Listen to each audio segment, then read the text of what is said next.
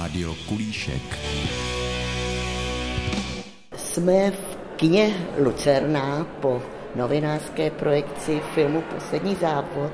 Vítám tady pana Vladimíra Pokorného alias Vrbatu z filmu. Hmm.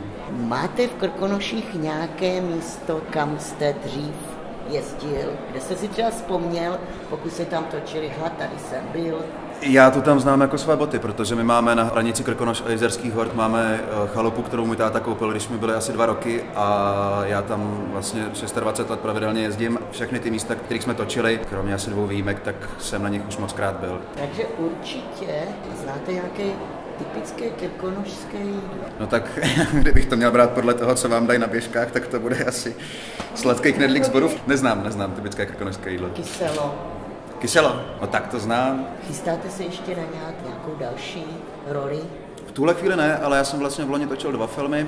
Ten druhý se jmenuje Atestace, ten jsem točil v hlavní roli a to je krátký film, který by měl v nejbližší době taky vylíst. Natáčení teprve mám nějaký vědnání, ale až na prázdniny a zatím to nemám potvrzený, takže nic, nic napevno nemám.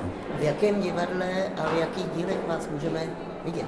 Já jsem v angažmá v plzeňském divadle Josefa Kajetána Tyla, tam mě můžete vidět ve spoustě představení. Doporučuji Vánoce na poušti, který pro nás napsal Jaroslav Rudiš a který jsme uvedli ve světové premiéře. Potom tady v Praze hraju v divadle Ungelt v mozelském představení Skleněný strop, který hrajeme už asi tři roky s Táňou Valhelmovou a s Jirkou Langmajerem. Potom máme s mýma spolužákama jsme založili divadelní spolek Maso, který působí v Dlouhé ulici v divadle Not, kde hrajeme super představení tři heteráni, ale to je jenom tak pro otrlejší povahy, řekněme.